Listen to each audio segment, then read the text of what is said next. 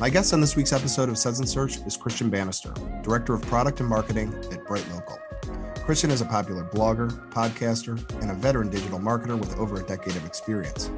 He is the host of the terribly impressive podcast, Adventures in Local Marketing, where he's interviewed a who's who of the top local SEOs in the world, covering a range of topics. For those outside of local SEO, it's hard to overstate how important Bright Local is for the local SEO community. I can personally vouch for the effectiveness of their tool suite, which we've used at SearchLab for many years now. What really separates Bright Local is how much high quality content they generate on their site. Bright Local is constantly coming up with new webinars, compelling blog posts. They've got a learning academy, which is truly excellent. And the man at the center of building that community is Christian Bannister. Before I dive into the local marketing stuff, I'm going to start our conversation asking him a general marketing question How do you build a real, genuine community with your target audience? This is something I think Bright Local's done an amazing job at. It's also got to be extremely difficult to do marketing for a marketing SaaS company. We'll dive into how Christian approaches the work and what we can expect from the team at Bright Local in the future. Grab something cold to drink and join me for a conversation with Christian Bannister. We'll talk about the Bright Local tool suite, We'll talk a little bit about how SMBs can generate more and better reviews. And we'll spend some time talking about how Christian is adjusting to Google My Business, rebranding to Google Business Profile. Christian Bannister, welcome to Suds and Search. How are you doing? I'm doing great, thanks, Mark. Really appreciate you having me on. Happy to have you on. Um, I'm in local SEO, and I have this terrible habit whenever I have somebody in the industry on of skipping over important information. Like I know Bright Local very well, but maybe some of the audience doesn't. To kind of get us started, tell about tell us about the company you work for and what you guys are doing. Yeah, sure. So yeah, we're Bright Local. Uh, we're a software company, so we provide software and services, and it's all 100% focused on local SEO. Uh, we're based in Brighton in the UK, but the vast majority of our customers are over in the States.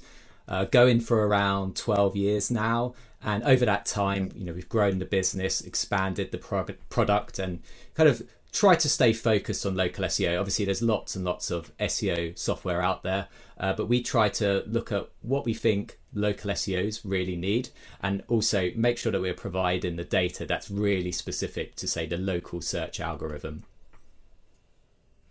Well, you got an interesting challenge, it seems to me, because your audience at Bright Local is like many things. On the one hand, you've got agencies like Search Lab, who could be your customer.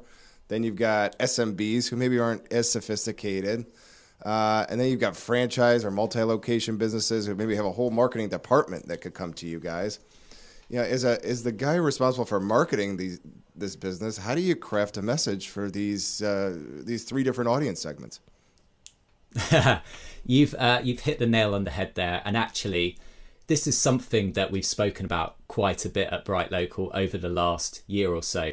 I think in the early days it was, you know, let's acquire customers, let's try and acquire anyone.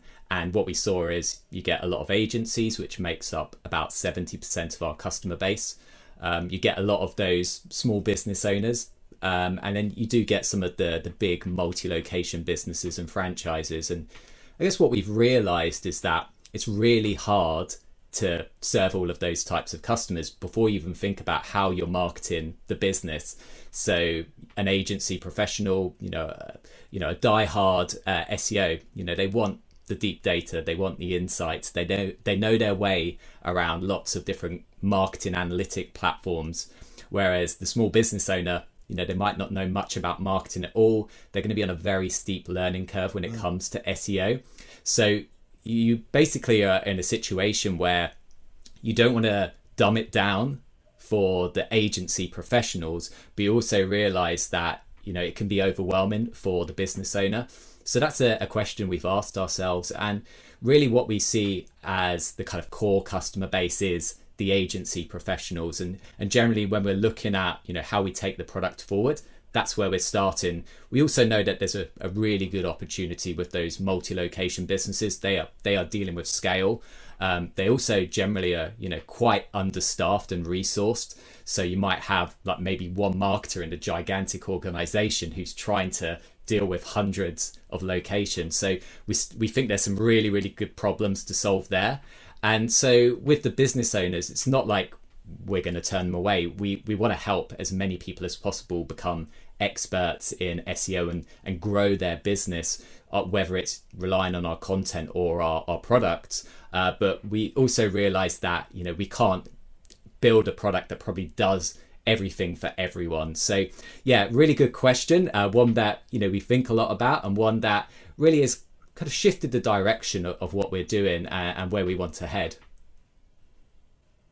Well, I, I want to compliment you on something else that you guys have done. I think one of the hardest things as a marketer is to build a community, right? So to have a community of people who are brand ambassadors and those sorts of things. So you guys have done this amazing job of having all the top people in local SEO appear, whether it's on webinars or in blogs or uh, at the academy. But all the top names are, are participating in this. I wonder if you could discuss how important it is to build a community and how, how you went about connecting with the local SEO community at Bright Local. Yeah, that's a, that's a really important part of what we try to do in the marketing team.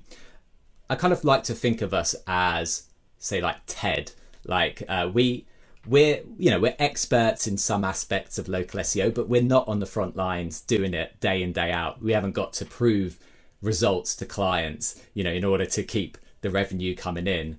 So what we rely on is those experts, uh, like you know, like Greg, obviously at Search Lab, and so many more, who who are doing it day in day out. They can uh, take what they see on the front lines, and and then obviously speak really really intelligently about that. And so for us, we want to obviously give uh, those people a platform, you know, to, to obviously spread the word about their agency or what they're doing. But ultimately, it comes down to just like being decent people that people want to collaborate with.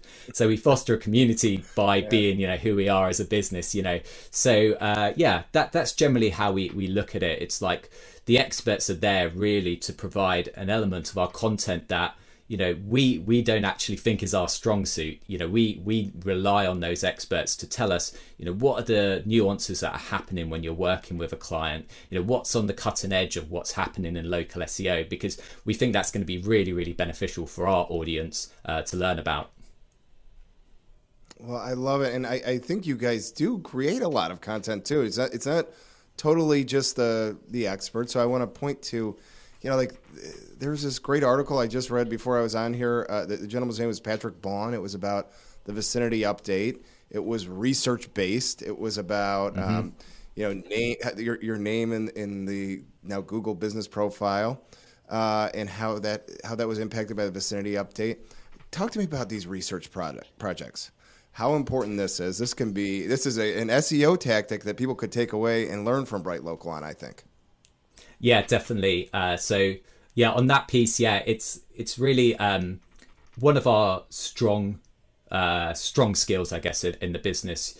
Um, there's a few advantages that we have. Firstly, within our platform, obviously, we've got loads and loads of uh, data about local businesses. So uh, you know, all of that's obviously anonymized. You know, we don't put it out there, and we're not actually saying what particular businesses are doing in local SEO. But you know, that's a real advantage that we have uh, when it comes to research. We can get access to location data for you know hundreds and thousands of locations. But fundamentally, research at Bright Locals it's been baked into the business pretty much from day one. So if we rewind all the way to 2010 when it was you know, Myles and Ed, are co-founders. Mm-hmm. So Myles, our CEO, was just doing the research himself as a way of wow. getting Bright Local's name out there. And there's one in particular, the local uh, consumer review survey. It's really stood the test of time. So we've been doing that now for 12 years.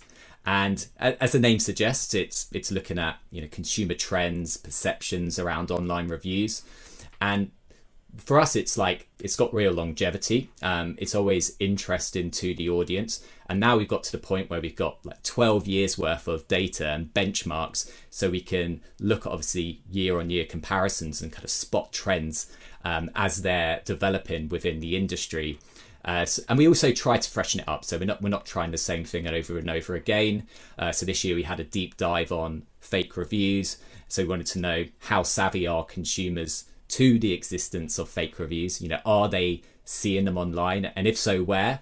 And and a lot of it was you know really focused on the likes of Google, Facebook, Amazon, and are they actually doing enough uh, to to restrict fake reviews? And what then is the knock-on effect in the trust in in those businesses, and then in online reviews overall? So it's been a core part of our marketing and SEO strategy. And really, it is like I, I basically dub it as the it's like a, a link generating flywheel for us. So yeah, I'd really like to dive into that if uh, if you'd want to know more about it. Yeah, I, I would because I, I think that's that's the idea. In a lot of industries, twelve years might not seem like, but that's like a eternity in SEO to have that sort of data could create that sort of a flywheel effect, right? I mean, what what what is the the nature of having that sort of data? Getting the thing going. It must have taken it must have been tough for Myles in those early years, but now you've kind of got a machine running and humming and getting some some links back to it. Is that is my understanding correct? Uh, yeah, exactly. So it's it's it's the one that's probably the best example of the flywheel. But actually, uh, a lot of our research we try to think of it uh, that way. Um, so I guess the idea of a flywheel, you know, it's it's not new and unique uh, within marketing. I think it was HubSpot who really popularized it and it's the idea of you know you put energy in and it retains that energy and, and kind of speeds up. So uh, basically how a flywheel works. Um, so for us it, it's it's the sense of you know we've got this content and um, you know we we kind of think of it in in kind of like three stages. Uh, so the first stage is is the initial push. So we've got some new research and we obviously need to let people know about it and so what we'll do, we'll do the kind of usual push through our own channels, whether it's email or social media.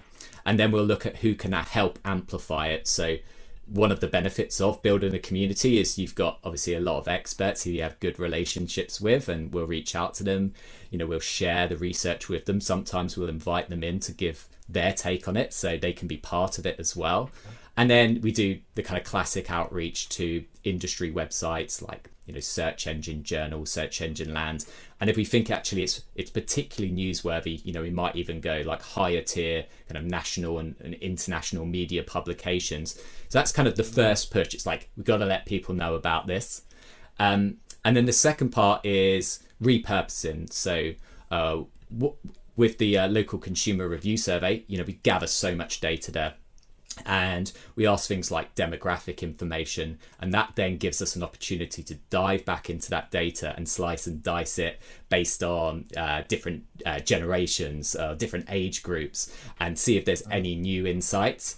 And then obviously there's the repurposing of taking the content and putting it into different formats so creating videos creating more short form stuff uh, to just really generally help boost the overall awareness of the research and you know give opportunities for that to drive traffic and drive links and so then that's the kind of way you put the effort you know you've got to obviously create the yeah. content you've got to do the promotion but then when it gets easy it's basically you know that content sits there and is being found by journalists right. it's being found by bloggers who are hungry for this sort of data for their own pieces so in turn you know they go and write a piece and uh, they they link back to us if, if they're if they're nice. Um, and obviously that then helps that piece get more exposure. Uh, it helps it obviously increase the chances of ranking, and we do often think about well. Okay, how are people going to find this on search? So we will do some initial keyword research, but we also, you know, we'll go back and look at you know what keywords are we maybe ranking on the fringes of the first page or, or the top slots and we might go back and optimize that beyond that, we also um, get people reaching out to us uh, wanting to do interviews uh, about the data and about the insights of it. Uh, we get invited to do bylines on stuff. So, really, the starting point is one piece of research, but then it just has this kind of flywheel effect. And the beauty of it yeah. is really that we're now in a position that when we're releasing research, we firstly uh, built up a really good stand in in the industry for creating high quality research. You know, we've created good relationships with journalists because we provide high quality content that they want to then talk about to their audience.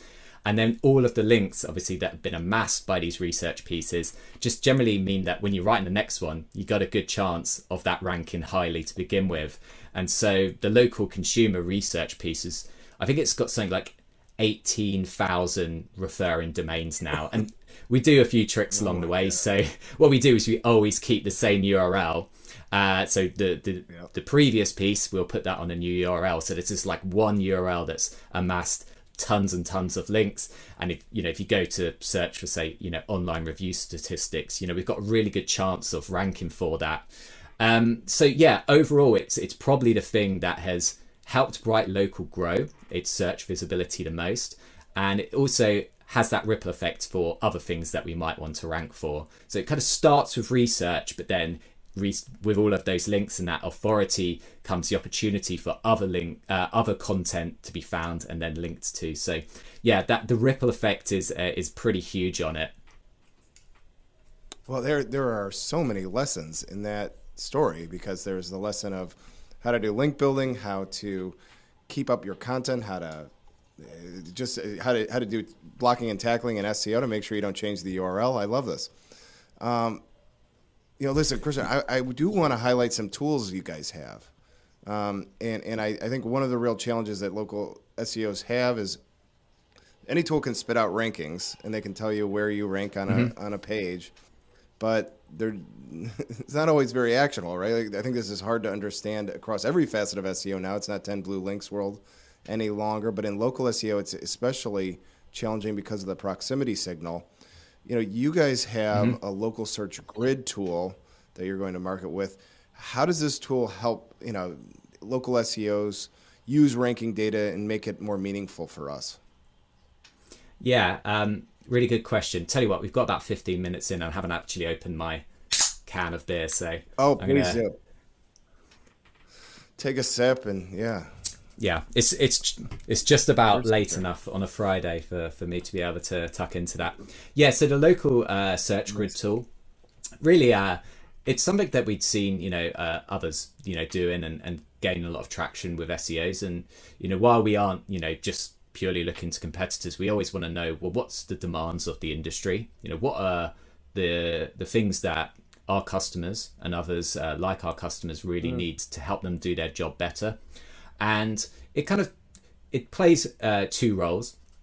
Um, the first is that it's like it is you know that super deep insight on really what the real world ranking looks like for a business. So you can set you know a geolocation um, for a keyword.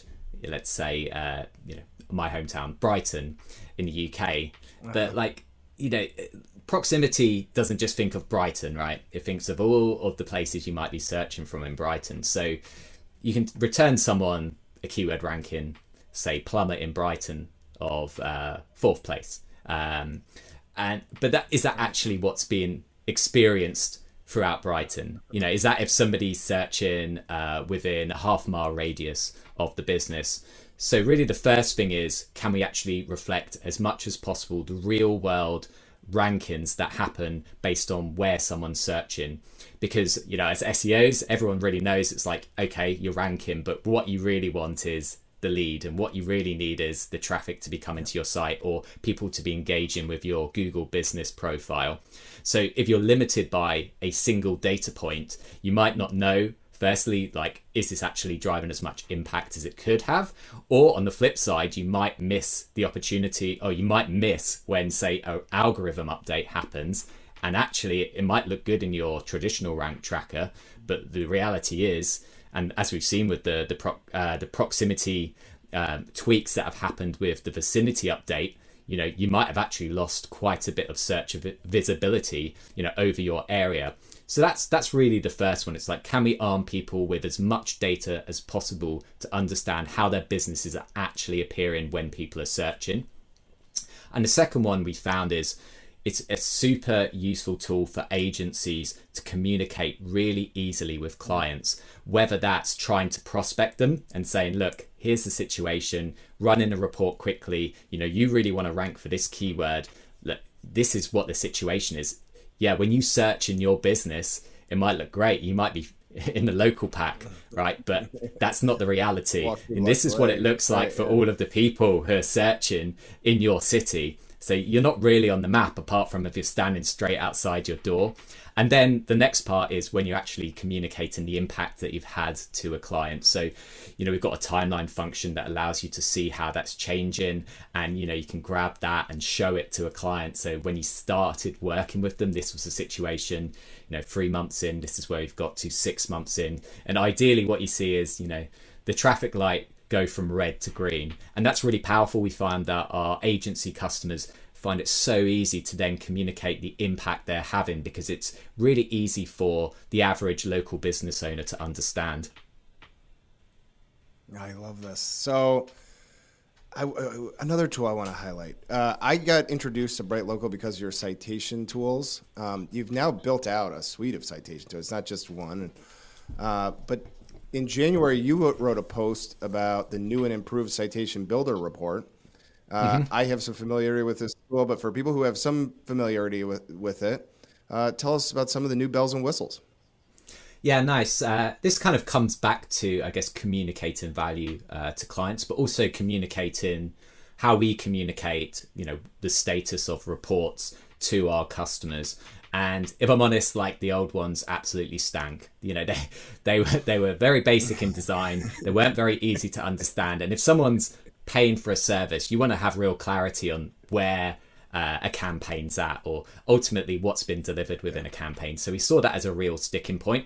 Um, and we thought, well, you know, that's a really big part of what that service needs to do.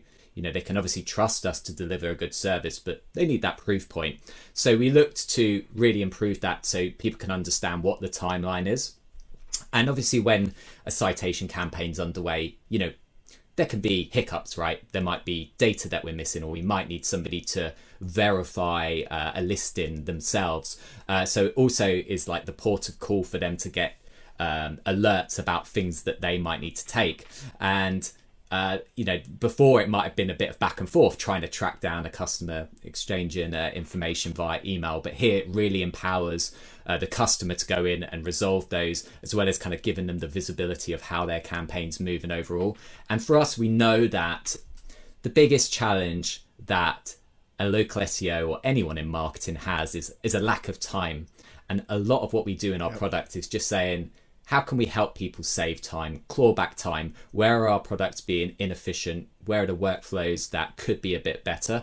And you know, if we if we can make all of those incremental gains to save in people time, we think that's the big thing that's going to make our customers' lives a lot easier.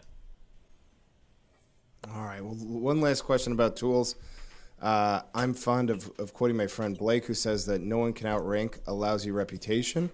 So even if you're not in local SEO, you probably know that reviews are very, very important for your business, and they have a big impact on the bottom line. Uh, this is the sort of work that us at SearchLab we do this with our clients every day, try and get them, you know, more reviews and a, a higher, you know, sentiment in those reviews. How can people use Bright Local to increase the quality and quantity of their reviews? Yeah, that's uh, it's a great question. I think uh, the first point is you've got to be committed to having a great online reputation. Uh, we find that a lot of agencies they they can for some reason they, they can struggle to sell it into local businesses. And you'd hope that that's the one thing a local business can connect to really easily in terms of what's impactful in local SEO and you know you don't want like one star reviews you know you don't want to have a low average star rating. You would you use a business that has like 1.8 star rating? No. So it should be a really easy no, sell um so yeah it should be an easy sell for agencies but we know that you know they still do struggle for it.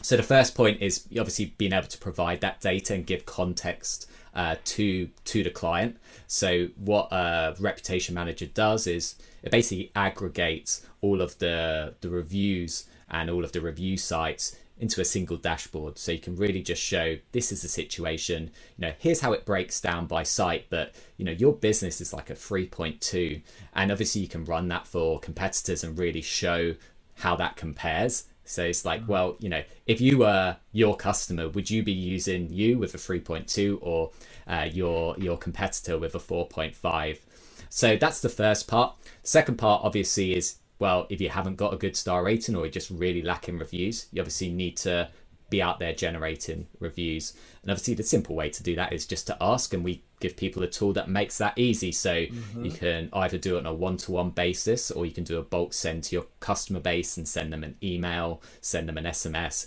It's a really simple flow for that end user to go through, leave feedback, and then hopefully go on and leave a public review. There's also uh, the ability to generate links. So, you know, businesses could have it on their website, they could send mm-hmm. it in their own follow up emails, have it in their staff's uh, signature on an email and then there's finally there's you know for those brick and mortar locations uh, obviously now things are opening up again uh, that's great so you can set up a kiosk and actually capture that in store or if it's a, say a service area business where people are out on calls they could have it on their phone or have a, an ipad so they can actually do that when they're speaking directly to the customer so obviously, yeah, you want to get more reviews. We've got some tools that make it uh, really easy uh, to manage that at scale. And then the second part uh, is uh, just being res- able to respond to them. I mean, we did our own uh, we did our own dive into that actually in the local consumer review survey, and I try and remember the data around it, but it was almost overwhelmingly saying that like I think it was something like a quarter of um, people would just like not choose a business that doesn't respond to any reviews. And I think this is a big thing that a lot of people don't think about, right? It's just like it's not just how you deal with the negative ones, but actually really appreciating the positive experiences that one of your customers is sharing publicly. It should be a no brainer, really, to just give them a thanks. Um, so that's the, the other part. So being able to obviously see all your reviews in one place. Uh, we have integrations with uh, Google Business Profile and Facebook, so you can be able to respond directly within the platform. Obviously, makes it really quick and easy. And then obviously just going through to those other sites, so you can make sure that you're just basically on top of all of the reviews. I think you know everyone should really be trying to respond to every review that comes in. Uh, it, it's just good practice, and it reflects so well on uh, potential customers who might be researching your business. I completely agree, and I think it's a it should be easy, right? And so I'm happy that you've made it even easier with this tool, and uh, look forward to seeing more of that stuff in, in the industry. There's there's always something new going on at Bright Local. I, I want to compliment you on the Bright Local Academy. We talked about it off air, and now I'm I'm talking about it here. A few episodes ago, I had Claire Carlile on, so this is how I got introduced to the to the the academy, and Claire is like this brilliant SEO. The course is super well produced. It's really well done. It's full of really good information. You've got like a who's who of of local SEOs, Niki Mosier, Amanda Jordan, and now Search Lab's own Greg Gifford will have a course by the time this episode airs. So, you know, I, I, am happy to, to preach about it, but I'd like our audience to hear from you. Tell us about the Academy, what they'll find there. Yeah, so the Academy has been around now for um, over a year and it kind of comes back to what we were talking about earlier which is um, giving people the data is all well and good but you know what do i do with that data? Uh, and that's a big thing that could be a stumbling block for someone both succeeding in local seo and succeeding with our product.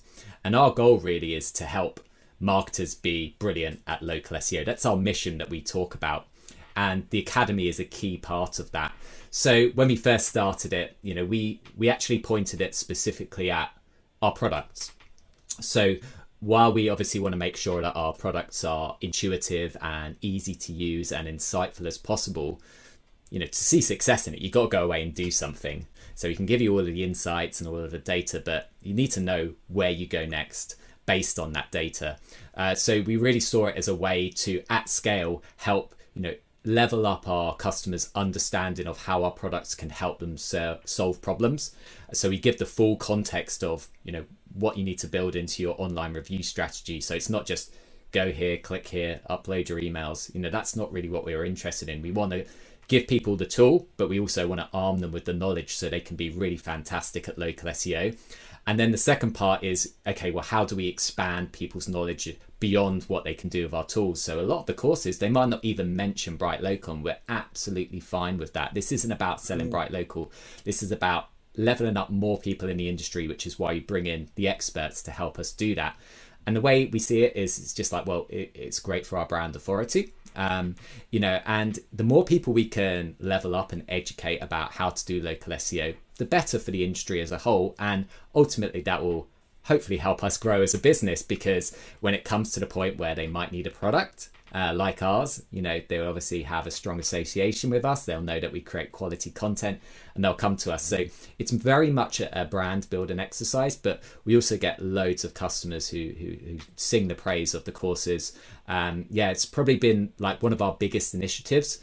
And it was building on top of the fact that like educational content at Bright Local is is core to what our marketing strategy is.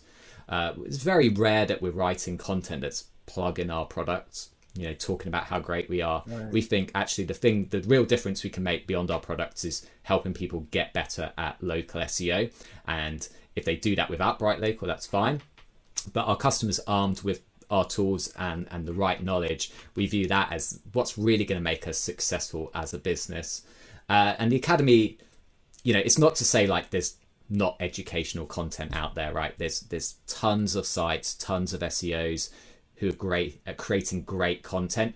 But the thing I think with you know a lot of things like blogs is it's all very disparate, right? It's you know you can read the mm-hmm. latest blog post but there's there's not really the context of where that fits into other things you might be right. doing. You know there's no journey when you go onto someone's blog because it's usually chronological so there's no starting point.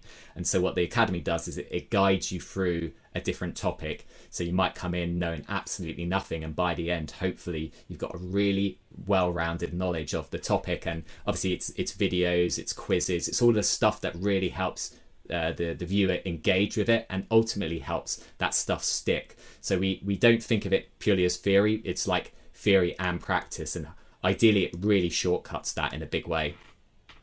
Yeah, I, I completely agree with the sentiment too. That the, a rising tide raises all boats. So this is wonderful. Well, I, to wrap up, I, I just I have to ask you, uh, how are you all adapting to GMB becoming GBP? Are you slipping and calling it GMB less and less these days? How, how's that going at, at Bright Local?